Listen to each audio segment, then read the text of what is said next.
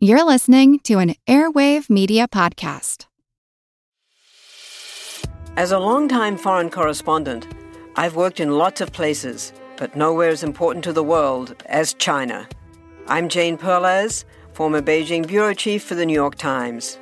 Join me on my new podcast, Face Off US versus China, where I'll take you behind the scenes in the tumultuous US China relationship. Find Face Off wherever you get your podcasts. Hello, everyone. Takuya here. And I'm Gabby. And we are the hosts of History of Everything, a podcast which you can probably guess by the name is, well, I mean, it's about everything. Do you want to know why people thought potatoes were evil and would give you syphilis? Are you curious about all the stories of the terrible and stupid ways that people have kicked the bucket over the years? Do you want to hear tales about all of the different badasses of history and the lives that they had brought to life? Well, if so, then look no further. History of Everything is just the right podcast for you. It's available on Spotify, Pandora, and anywhere else that you get your podcast from. Join us for some fun and just see how weird and wacky history can be. This episode is brought to you by our Patreon members. Thank you so much. And if you're not a member, consider joining. Members get extra episodes just for Patreon subscribers, and all our episodes ad free. Membership starts at just $2 a month. Go to patreon.com slash ancient history fangirl for more info. And as always, thanks for listening. I grind you down, Rome, with my bare hands. Give up your weapons and hide.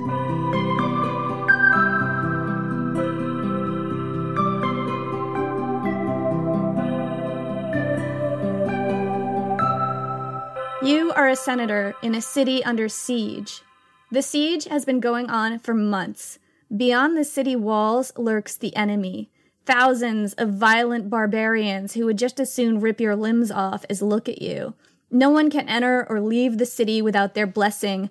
Only a few meters of thick stone separate them from you and everything you love. Sometimes you hear them outside, their shouts, their bloodthirsty threats, their songs and battle cries. Your city was breached only once, 800 years before. These walls will never fall, you reassure yourselves, but the besiegers know that they don't have to bring the walls down to put you on your knees. Your wealth and your rank do not protect you from starvation. When hunger stalks the streets, you suffer along with the poorest. Finally, the great barbarian leader is ready to negotiate. You and your fellow senators leave the city under heavy escort, pass through a camp of mud and chaos. The barbarian leader receives you in his tent. He has ravaged the countryside over and over, led hundreds of thousands in murder and pillaging. Wherever he walks, he trails destruction and death in his wake. He wears the scarlet cloak of the Roman military and torques that signify his rank as a Gothic king. His hair is long and his mustache is fearsome. He speaks better Latin than you do. He brushes aside your attempt to negotiate. He has only one price, and it's everything you have, everything of value in your entire city, and every barbarian slave. You try to appeal to his reason and his compassion. Nothing works. Finally, you plead, If such, O king, are your demands, what do you intend to leave us? Your lives, Alaric replies. On August 24th, 410 AD, Alaric and the Visigoths sacked the city of Rome. Before he sacked it, he starved it. Before that, he went toe to toe with the Roman Empire for 15 years, uniting disparate tribes, holding a people together, and achieving more against Rome than any barbarian leader before him. He didn't get what he wanted, but some would argue he achieved far more than he aimed to. This is his story. I'm Jenny Williamson. And I'm Jen McMenemy. And this is Ancient History Fangirl. So, Jen, I'm going to start us off with this quote. I love this quote, and I'm going to see if I can handle the Latin, okay? All right. Remember, my Latin is now like, God, I haven't done Latin since high school, so I probably can't help you. Titero Roma manu nuda date tela latete. I grind you down, Rome, with my bare hands. Give up your weapons and hide. Wow, that is chilling, Jenny. Where did you come up with that quote from? So, one of my oldest friends is a Latin teacher, and several years ago, she was hanging out at my parents' house in Vermont, and she wrote this quote down for me. I, I have this memory of her scribbling it on a napkin, although she might remember it differently.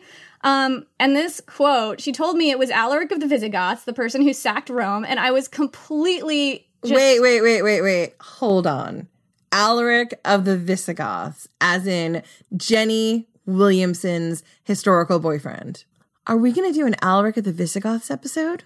That's what this is. This is the actual Alaric of the Visigoths episode. All right, guys, get ready. It's going to be Fangirl City in here. So, my friend Minette introduced me to Alaric. She scribbled this quote down on like a napkin or something, but it just started this years long obsession for me. It was so vivid. And I feel like most people know that Rome got sacked toward the end of the empire, and a few people know that the people who did it were the Visigoths, because that sounds really badass. And of that few, maybe a fraction know that their leader was a man named Alaric, but to a lot of people, he's just a footnote in history, you know, not like a towering name like Caesar or Augustus or Spartacus or one of those really recognizable names from ancient Rome. And here's the thing he should be, because he's so fascinating. I mean, he really is fascinating, Jenny. I didn't know anything about him until you introduced me to your historical boyfriend. Holy Hannah in a hoop skirt, his life was amazing. His life was fascinating. As soon as Minette wrote this down, I was just completely hooked and I just started to read more about him. And every time I read about him, he just completely leaped off the page and he had some really interesting quotes and I kind of scattered them throughout. Like he was very quotable and he just had such a, a strong personality just reading about him. You know how you meet somebody sometimes and you feel like, oh my gosh, who are you? I have to know you. That's totally how I felt about Alaric. Yeah, I feel like this. I feel like if poor Alaric was alive right now, you would totally be a stalker. No, I, I've been stalking him through time. Alaric was a king without a kingdom. He kept together a people caught between a rock and a hard place, the Huns on one side and the Romans on the other. His kingship was an elected position. He had to persuade, not command, and he must have been super good at it because he lost all the time, but people still followed him. Alaric was a super complicated person. He was an enemy of Rome, but he was also a big fan, and some would say that he didn't actually want to sack the city. He just found himself in a position where not sacking it was not an option. And I have been dying to tell this story. In fact, Alaric's episode was the first one that I researched for this podcast. I think we can we can safely say Alaric is the reason we have this podcast. Yeah, I think that's probably true because I imagined having an episode called Stuff Alaric Said. She did. And I was like, well, I think there are probably other people besides me who'd be interested in hearing Alaric's story. And here we are, guys. Strap in, here we go. Alaric I was most likely born on an island at the mouth of the Danube called Peuce Island, sometime between 370 and 375. It is located in present day Romania, and the name comes from the ancient Greek word that means pine tree. He was a member of an ancient Gothic royal family, the Balthi, from the Tervingi Goths. The name means either the bold men or the bald man, depending on who you ask. Not a lot is known about his childhood. Who his father was is up for debate, although it was probably one of several known Tervingi chiefs. But based on where and when he was born, he probably lived through the Gothic War, which took place between 376 and 382. For the entirety of Alaric's life, his people were being ground to a pulp between two opposing, more powerful forces, the Huns and the Romans. This was the engine that drove him to eventually sack Rome, that and his own slighted ambitions. In the summer of 376, Alaric could have been anywhere from a year old to about six. A group of Huns swept in and pushed the Goths living along the border with the Roman Empire up against the Danube River. And this would have been an extremely traumatic event. The Huns would have slaughtered whole families and enslaved any survivors. The scholar Jerome wrote an eyewitness account of a Hun invasion around this time. Behold, the wolves, not of Arabia, but of the north, were let loose upon us. They filled the whole earth with slaughter and panic. By their speed, they outstripped rumor, and they took pity neither upon religion, nor rank, nor age, nor wailing childhood. Those who had just begun to live were compelled to die, and, in ignorance of their plight, would smile amid the drawn swords of the enemy. Wow. So, fleeing that brutality, between 90,000 and 200,000 Gothic families, warriors, women, children, the elderly were pushed up against the Danube River at the border of the Roman Empire at the time, seeking refuge. This was a problem and an opportunity for the Roman Empire. A problem because suddenly hundreds of thousands of nominally friendly, possibly hostile refugees were now inside the empire's borders, many of them armed men. But if they could be pacified, the empire could conscript the men into the army, and the existing Roman army was already overtaxed. What it needed, Jenny, was manpower. So, the Emperor Valens gave permission for the Goths to settle inside the empire. They were ferried across in hollowed out tree trunks and other makeshift boats. 90 to 200,000 people ferried across a high, rushing river swollen from rain in hollow logs. Unsurprisingly, a lot of people drowned. I mean, that's insane. I know. Can you imagine the chaos? No, I just can't imagine getting. First off, I can't imagine like where the idea to like hollow out a tree log came from. Why would you not just make a raft and tie a bunch of them together? It just doesn't seem practical. Probably what happened was they ran out of wood, they ran out of boats, they used all the boats, and there were still more people who needed to come across. I mean, this was probably an act of desperation, the fact that they were resorting to tree trunks. Yeah, I'm just trying to think of like how that would even work. But besides the point, it's it's just insane what they went through. The, the poor refugees. Right, because they'd already been attacked by the Huns, and these were the survivors from that. Yeah, and they had nowhere else to go. I mean, they had to make some sort of uneasy peace with the Roman Empire. Otherwise, there literally would be nowhere for them to go. They couldn't go back. The Huns had taken everything they had. Exactly. So the Roman Empire put them in basically a refugee camp. The ones who survived the crossing were housed in camps along the southern bank of the Danube while they waited for the empire to resettle them. So the plan was that the empire would send food while they waited, but a lot of that food didn't get to the refugees. Corrupt Roman soldiers sold it off. And for a while, the Goths were so desperate they were selling their children into slavery for food. The going rate was one dog for the stew pot, one child for the slaver's block. That's just heartbreaking. I say this a lot when we talk about things in ancient history, but I mean, my heart just aches for making that decision.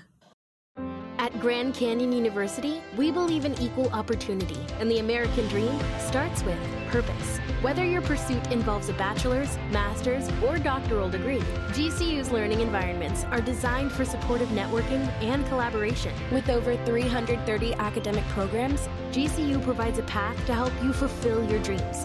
The pursuit to serve others is yours. Find your purpose at GCU. Private, Christian, affordable. Visit gcu.edu. I'm Helena Bonham Carter, and for BBC Radio 4, this is History's Secret Heroes, a new series of rarely heard tales from World War II. They had no idea that she was Britain's top female codebreaker. We'll hear of daring risk takers. What she was offering to do was to ski in over the high Carpathian mountains. Of course, it was dangerous, but uh, danger was his friend. Subscribe to History's Secret Heroes wherever you get your podcasts. It's not documented that Alaric lived through this or even saw it happen, but given where and when he grew up, it's quite possible. It's even possible that he and his family got ferried into one of those camps in a hollowed out log, which is just chilling to me. Eventually, the Goths, starving and desperate and racked by disease, broke out and rebelled against the empire. They won a few battles, including the noteworthy Battle of Adrianople, but eventually the rebellion was brutally crushed. Alaric would probably have been too young to fight. The oldest he'd have been by the end of all this was 12. But if he saw it happen, no doubt he'd have grown up with a very keen sense of justice and maybe a chip on his shoulder against the empire. I mean, this reminds me, Jenny, of Hannibal Hannibal Barca and his his papa. Remember? Yeah, totally. Alaric first appears in history as a Foederati leader. The Foederati were groups of tribal allies recruited to flesh out the Roman army. They fought according to their own customs and followed their own leaders, but under Roman authority. Alaric led a group of Foederati under the general Gainas, also a Goth. He would have been in his early or mid 20s by then.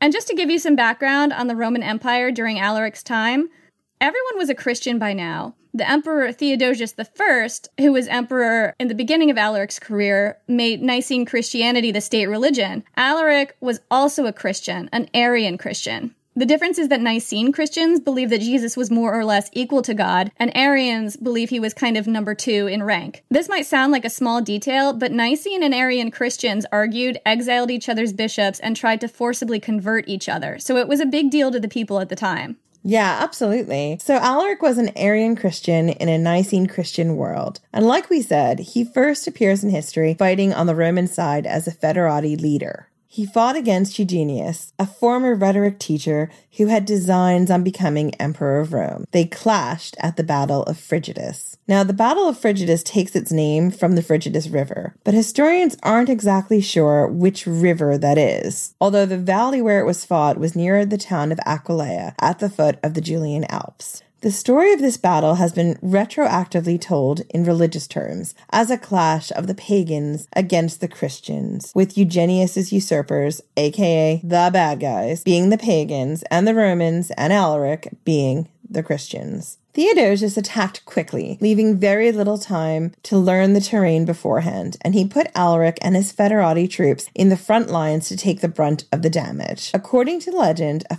fierce wind sprang up at some point on the second day of the battle, blowing dust into the eyes of Eugenius's troops and driving their arrows back in their faces. The wind broke their lines, and Theodosius and Alaric won. The story told afterward was that God sent the wind to punish the pagan usurpers. Historians question this wind story. I think it's a little woo woo magical god wind for a lot of academics, but actually, it's not that far fetched. There's a wind active in this area so strong it has a name the Bora. The Bora is a freezing cold wind that comes in gusts that have been measured at speeds of almost 190 miles per hour. In 2012, the Bora froze the coast solid by Senj, a Croatian town on the Adriatic Sea. It dropped the temperature to near zero Fahrenheit, built up waves 22 feet high, and ripped roofs off houses, trees out of the ground, and fish out of the sea. So, yeah, the Bora is terrifying. It's more than capable of doing serious damage if it sprang up full strength in the middle of an ancient battle. September, when this battle happened, is right around the beginning of Bora's season, and if the wind did come, it could very well be so dramatic that it might feel like divine aid to the winning side or divine retribution to the losing side.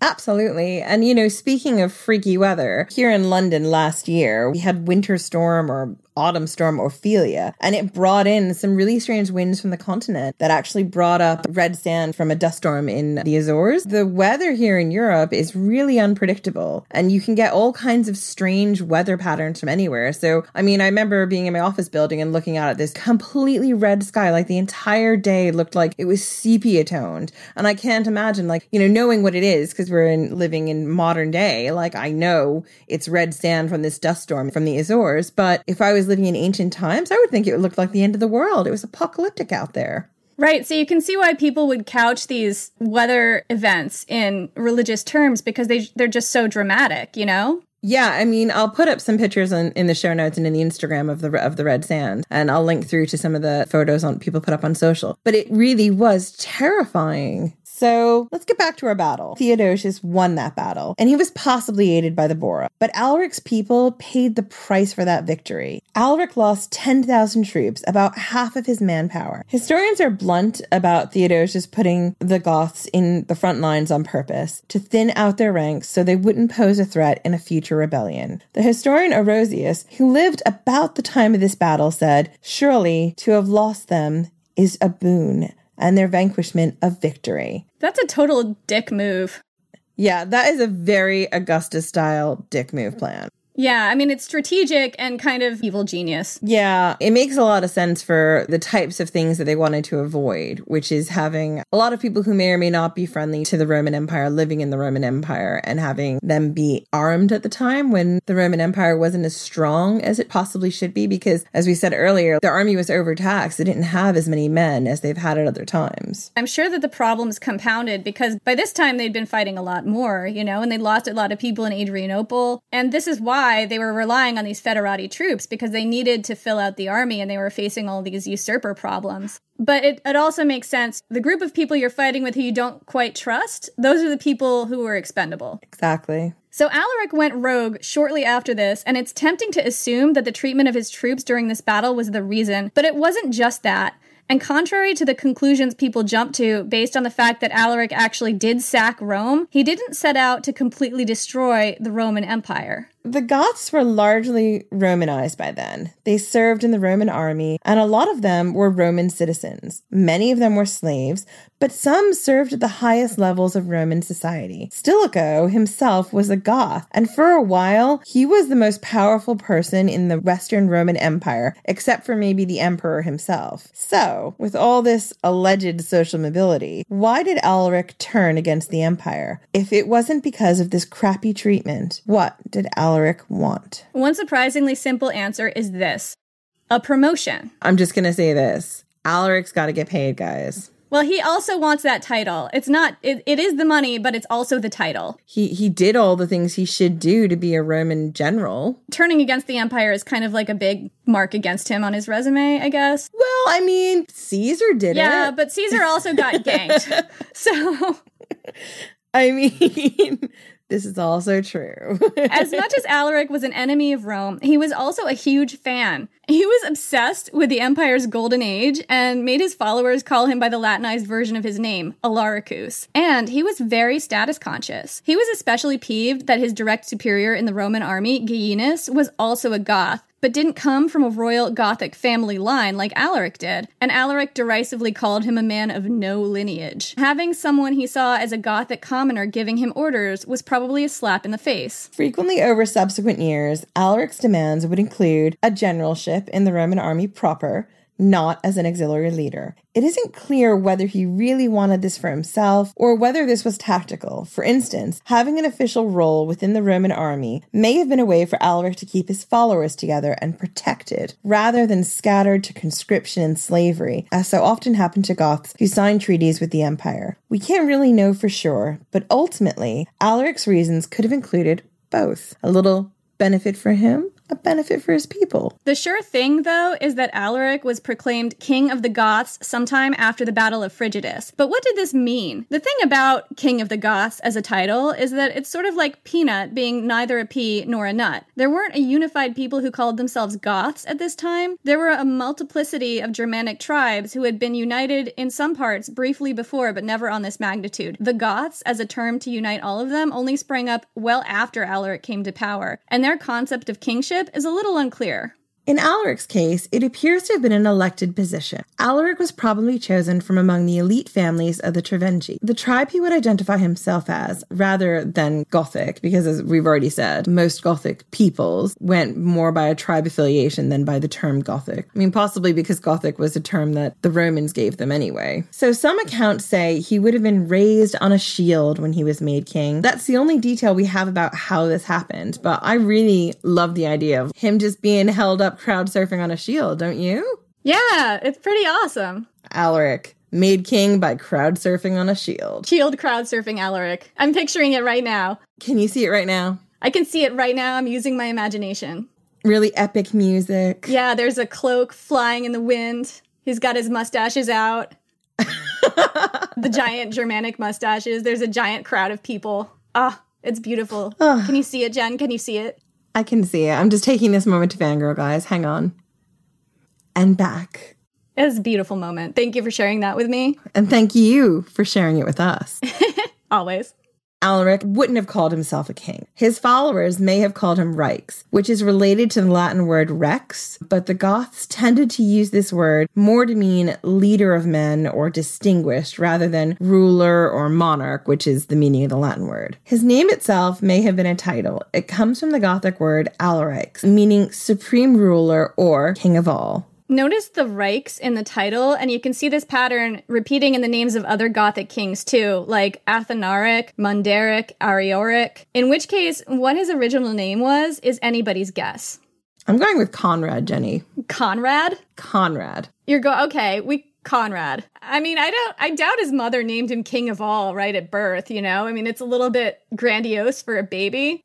I mean, wasn't Alexander the Great just called Alexander the Great from birth? I feel like that is something Olympias would have done, Jenny. She would have like, you are Alexander the Great. I labored to bring you into this world and you will be great. You had better be great because what I went through to bring you here was no joke. After Alaric turned against the empire, if you lived in parts of Greece, northern Italy, or the Balkans, his army would be like an act of God, an unpredictable disaster that swept through your region periodically, ruining everything you built and causing untold havoc. His forces murdered and pillaged, burned and destroyed, and city walls were not much protection. The historian Ammianus, writing about the Goths ravaging Thrace, gives us a pretty good sense of what this must have been like, probably gathered from eyewitnesses. Quote, Nothing that was not inaccessible remained untouched. For without distinction of age or sex, all places were ablaze with slaughter and great fires. Babies were torn from the very breasts of their mothers and slain. Matrons and widows whose husbands had been killed before their eyes were carried off.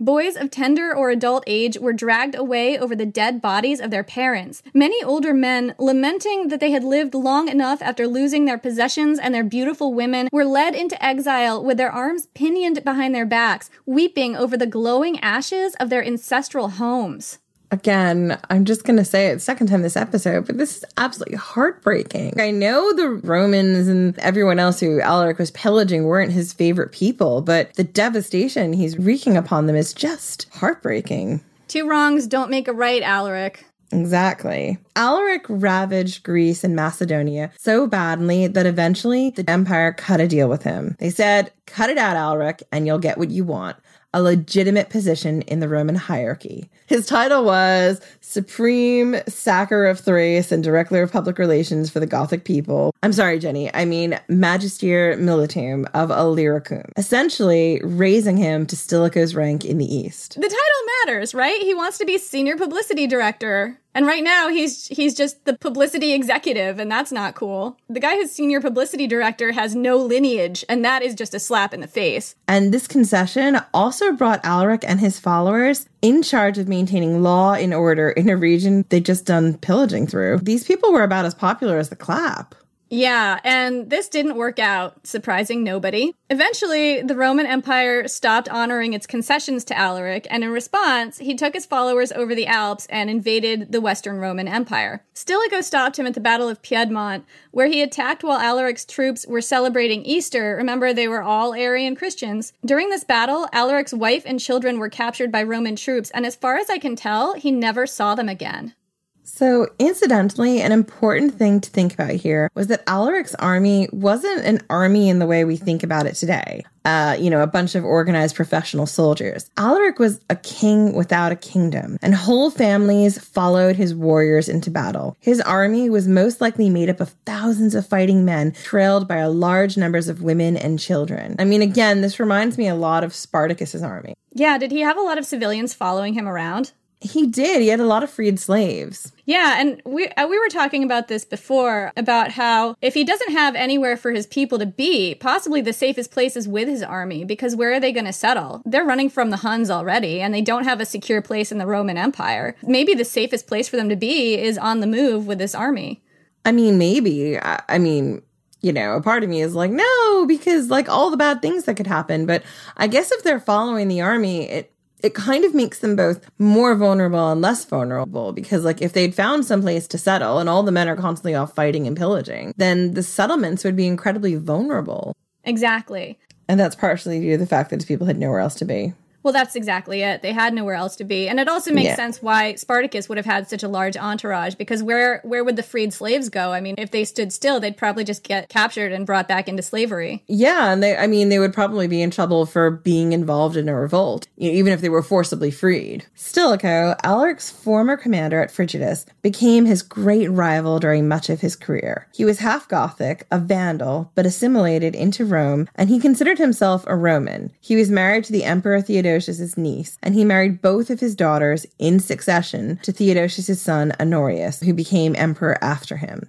According to the chronicler Zosimus, both of Stilicho's daughters died young and virgins. I wonder how young they were when they were engaged to Honorius. I think that at least one of them was 14. Seems strange that they never like consummated their marriage. Yeah, I don't really know a lot about why. Maybe maybe Honorius was asexual. Maybe. So Stilicho was known for being an outstanding rider and swordsman. A contemporary carving of him shows a tall man dressed in Roman clothes, but with a Gothic spear, a Roman bull haircut, and a Gothic looking beard. Because of course he had a Gothic looking beard. Right, and the Romans were very clean shaven. And facial hair was kind of a marker of being a barbarian at different points in the Roman Empire. A giant mustache is, is one of the most obvious ones, but beards too. Stilicho's relationship with Alaric was complicated. They were enemies, but Alaric was always slipping through Stilicho's fingers at the last minute. At one point, Stilicho tried to make Alaric an ally, enlisting his help to extend the Western Empire's control over the East. But by the time it was clear this alliance wouldn't work out, Alaric had already mobilized. He demanded 4,000 pounds of gold, enough to feed 100,000 followers for a year, for the cost of that. Somehow, Stilicho actually convinced the Roman Senate to pay him. And we talked about this. Um, when was it? It was Child Emperors, wasn't it? Yeah, it was. During Honorius's reign, and about how this kind of started a trend of powerful enemies of Rome demanding what was essentially protection money. Attila the Hun did it, different people did it throughout history, and if it didn't start with Alaric, he was one of the first to think of it. I mean, good on him. I don't know if he ever actually saw that money, but he did get Stilicho to agree to vouch for him in the Senate to get it paid. I mean, Alaric is pretty gangster. That's very true. so, because of this, Stilicho's enemies at court started to get suspicious that he and Alaric were involved in some kind of treason plot. And I mean, kind of fair enough. That's a lot of money that Stilicho is vouching for. I mean, if if it quacks like a duck, is all I'm saying. Well, and I, I imagine they considered it a Gothic conspiracy because they're both Goths, and you know there was probably a bit of latent prejudice there. Stilicho did have that beard. He did. So, one of Stilicho's most prominent court rivals, a eunuch named Olympius, uh, the late Roman Empire was really big on eunuchs, convinced the emperor Honorius of this. Stilicho tried to take refuge in a church, but the emperor's soldiers convinced the bishop that they'd been commanded not to kill Stilicho, just to take him into custody. So Stilicho surrendered to the emperor's soldiers. His servants and friends planned a rescue, but Stilicho vociferously argued against it and willingly submitted to his own execution. Far from the would-be usurper the emperor had imagined, he was an obedient servant to Rome until the end. Olympius followed up the execution by ordering a massacre of tens of thousands of women and children, the families of the Gothic soldiers serving in the Roman army. Apparently, he did this as part of his bid to reverse Stilicho's policies, which he saw as overly nice to the Goths. Predictably, about 30,000 Gothic soldiers defected to Alaric in retaliation, swelling his ranks and putting him in a position to lay siege to Rome for the first time. Incidentally, Olympius got what was coming to him, Jenny. He was ordered clubbed to death by a friend of Who rose to power around 410, 411. Most people remember only the one siege of Rome, culminating in a sacking. But actually, Alaric besieged Rome three times, and he didn't do it with the sacking as the goal. He was holding a knife to the empire's neck, trying to get the emperor, Honorius, the child emperor, to negotiate with him. Honorius was the son of Theodosius, the previous emperor, who was dead by now. He was about 10 years old when he took the throne, and probably about 16 by Alaric's first siege. Emperor Honorius wasn't even in Rome, by the way, during any of Alaric's sieges. We talked about this a little bit in our Child Emperors episode. The emperor at this point was holed up in Ravenna, a town in the middle of a swamp in northern Italy. In the middle of a swamp. We talked about the Monty Python sketch, which we will link to again. As soon as anyone mentions anything going on in the middle of the swamp, immediately my mind cuts to this one Monty Python sketch. So let's get back to our story. We have a frightened teenage boy hiding in a swamp from the Goths. Our emperor would have been about 16 years old. The city of Rome was less a political target at this point and more a symbolic one, although the Senate was actually still based there. Over the course of his three sieges, Alaric didn't really try to break into the city. There's a famous quote of him saying, I am at peace with walls, meaning he wasn't that interested in actually breaking the walls of cities down in a siege situation. Instead, he relied on hunger as a weapon which is, as we know, one of the most devastating weapons of siegecraft. He blocked all food going into the city, forcing the starving citizens to pay and pay. Senate ambassadors tried to frighten him off by telling him that the numerous desperate citizens might pose a threat, and Alaric apparently busted a gut at this and said, The thicker the hay, the easier mode. I mean, man, Jenny, that is some boyfriend. I just think he's so great. I just, I'm in love. so at his first siege, Jenny's boyfriend Alec, demanded a king's ransom just to go away. He wanted all of the silver and gold in the entire city, plus all the other riches and every barbarian slave. According to Edward Gibbon, the senators he was negotiating with hesitated at this demand and said, If such, O king, are your demands, what do you intend to leave us? Your lives, Alaric replied. Eventually, Alaric scaled back his demands to a princely 5,000 pounds of gold, 30,000 pounds of silver, 3,000 pounds of pepper, 3,000 hides dyed scarlet, 4,000 silken tunics, and 40,000 Gothic slaves. The fact that the hides had to be dyed scarlet stuck out to me, and I was just like, why scarlet? And it turns out that scarlet clothes were a symbol of power and wealth in the ancient world since at least the 8th century BC, when the ancient Assyrians and later the Persians made red dye from the Armenian cochineal, which was a kind of bug. Yeah, and I think it was quite a arduous process to do, and that's why it cost so much money to get things dyed scarlet. Right. So the Romans got their affinity for red colored clothes from the Persians, as Jenny said, one of their great enemies. But the Romans were always appropriating things from their enemies. You know how the Carthaginians, what they did best was hire outside help. And I think one of the things that the Romans did best was appropriate. Yeah, exactly. In the Roman Empire, red was second only to purple in terms of high ranking colors. Officers in the Roman army got to wear scarlet cloaks, and the word coccinati, or people of red, was a kind of catch all term for high ranking people. So Alaric got his red hides, his tunics, his money, and his spices, and he secured the release of 40,000 Gothic slaves. What he didn't get was that pesky title, Jenny. Right. He did not get to be senior creative director of the Goths. No, he didn't get a title, so he's got to keep going because he also didn't get his homeland. So he besieged the city again. This time, Alaric demanded a number of things a yearly payoff in gold, land for his people, large amounts of food supplies to feed them, and, as always, a title. Because, man, he's literally going to burn your city for a, t- a promotion, a title change. It's not that hard, you guys. Just call him something. Call him like regional manager or something. Call him regional director of Roman Gothic relations in Thrace. He'd be the worst regional director of Roman Gothic relations in Thrace ever because all he did was pillage.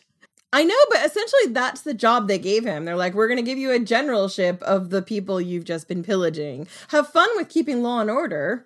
So, what Alaric asked for was uh, yearly payoff in gold, some land, large amounts of food supplies to feed them, and as always, that title. The land allocation that he asked for was particularly worth noting as it would have given him control over Ravenna and the roads through the Alps, which would have put him in control of basically everything going in and out of the whole Western Empire. So Honorius said no to this, and I mean, for the reasons Jenny just said, that sort of seems like the right call. Surprising no one. yeah, this surprised no one. But Alaric did a surprising thing. He significantly scale back his demands, asking only for some land in a politically insignificant place and as much corn as the Romans felt like giving him. I mean, talk about lowballing. Right? And incidentally, food supplies, I keep seeing this translated as corn. And I did some looking into this because I was getting really confused as to why a New World crop keeps showing up in 400s AD Europe. And the word corn here is used to refer not to actual corn, but in British English, the word corn means any cereal crop, including wheat or rye. Did you know that, Jen? No, I didn't know that. That's total news to me. Yeah, it's news to me too can live in a country for over a decade and still not know all the all the things. All the Britishisms. All the Britishisms. I get new ones every day. I like it. Yeah. It's not clear why Alaric scaled back his demands so much. Chances are that he was under pressure from his own chieftains to strike a deal. His people were bored and hungry and impatient for an opportunity to plunder. The land around Rome was probably ravaged, and food was likely running out for the invaders as well as the besieged. It was clear that Alaric wanted this to work. For whatever reason, though, Honorius said no to this too. So, this is around the point when Alaric just got fed right up and went and sacked Rome. The siege beforehand was brutal. Alaric, like we said, was known for using hunger as his main weapon in siegecraft, and it was a very powerful one. He kept food from moving into the city, and the people starved. Some accounts say they were reduced to cannibalism by the time the siege broke. Jerome, our historian who gives us eyewitness accounts of Goth attacks, mentions that mothers were reduced to eating their own infants so that, quote, the belly received again what a short time before it had given forth. Disease ran rampant, and because the cemeteries were all positioned outside cities, no one could bury their dead, so corpses piled up in the streets. So the upper classes weren't sheltered from the effects of the siege. Some accounts claim slaves opened the gates to the Goths, while others say it was a noblewoman named Proba who ordered it done. One thing the contemporary sources note is that by sacking standards of the times, Alaric was surprisingly easy on Rome. Maybe it's because he was a fanboy. So, this is the kinder, gentler sacking theory. According to contemporary Christian writers of the time, like St. Augustine, Alaric forbade his followers from attacking Christian churches or anyone who took shelter in them. There are lots of stories about barbarian hordes refusing to take gold consecrated to the church, escorting holy women to protected sanctuaries, and sparing people who impressed them as particularly pious. How much of this is true is up for debate. It's clear that the siege was not without its horrors, though, and personally, I'm with Dan Carlin. He talks talks about this in his Thor's Angels episode, which is super good. It's really, really hard to believe that the Goths doled out the kinder, gentler sacking as reported by Christian writers, whose agenda was to demonstrate how merciful Christians were, even barbarian Arian Christians sacking a town.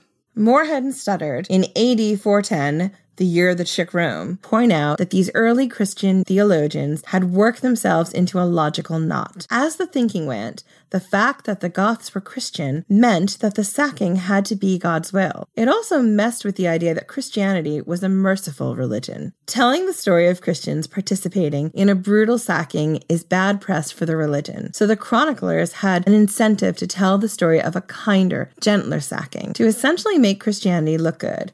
You know, Jenny, this reminds me a lot of do you remember Agora when we watched the film Agora? There's a really good movie. Jenny and I watched it a couple of years ago called Agora, which is about Hypatia, who's a brilliant female mathematician in Alexandria. And uh, the film leads up to the point wherein the Christians burn the library at Alexandria. And I didn't know that the Christians burned the library of Alexandria. It was a total surprise to me. I grew up in a, in a very Christian household. And you can see how through history, or at least the history I was taught as a kid, it kind of got glossed over. The fact that like Christians were sacking civilized cities. You can see this same thing with this wanting to present it as a gentler siege, when actually what you had going on was a massive culture clash. I think the interesting point here is how unstable Christianity was in its early days. And I don't really know that much about early Christian history, except for the stuff I've learned about kind of tangentially through learning about Rome. But it does seem like at this time, Christianity would have been in a vital point in its history. And they're trying to build it up as a religion that does things differently, you know, and to have a bunch of Christians sacking one of the most quote unquote civilized cities of the ancient world, that doesn't look good for Christianity if you're trying to interpret it from some kind of religious perspective perspective. So I can see why everyone was kind of desperate to spin it a certain way. So there's actually both historical and archaeological evidence that the sacking was not quite this kind and gentle, though. Archaeologists found coins in the Roman Forum from the same year as the siege melted into the floor from a fire. And Edward Gibbon describes the sacking this way. A cruel slaughter was made of the Romans, and the streets of the city were filled with dead bodies, which remained without burial during the general consternation. The despair of the citizens was sometimes converted into fury, and whenever the barbarians were provoked by opposition, they extended the promiscuous massacre to the feeble, the innocent, and the helpless. At their entrance through the Salarian Gate, they fired the adjacent houses to guide their march and to distract the attention of the citizens. The flames, which encountered no obstacle in the disorder of the night, consumed many private private and public buildings. And that sounds like more a more realistic picture. The sack started on the 24th of August, 410, and it lasted only three to six days, depending on the source. Alaric had to sack Rome. His followers were impatient and hungry, and he had to bring them some reward. It was what they'd been holding out for. Remember, Alaric's kingship was one of persuasion, not tyranny. And if the empire wouldn't meet their demands, then they had to take their own payment out of its hide. But the sacking wasn't exactly a Gothic victory. Alaric's next bid was to get his troops across the sea to Africa, there to cut off the grain supply to the entire Roman peninsula. A storm sank many of his ships, killing a large percentage of his army,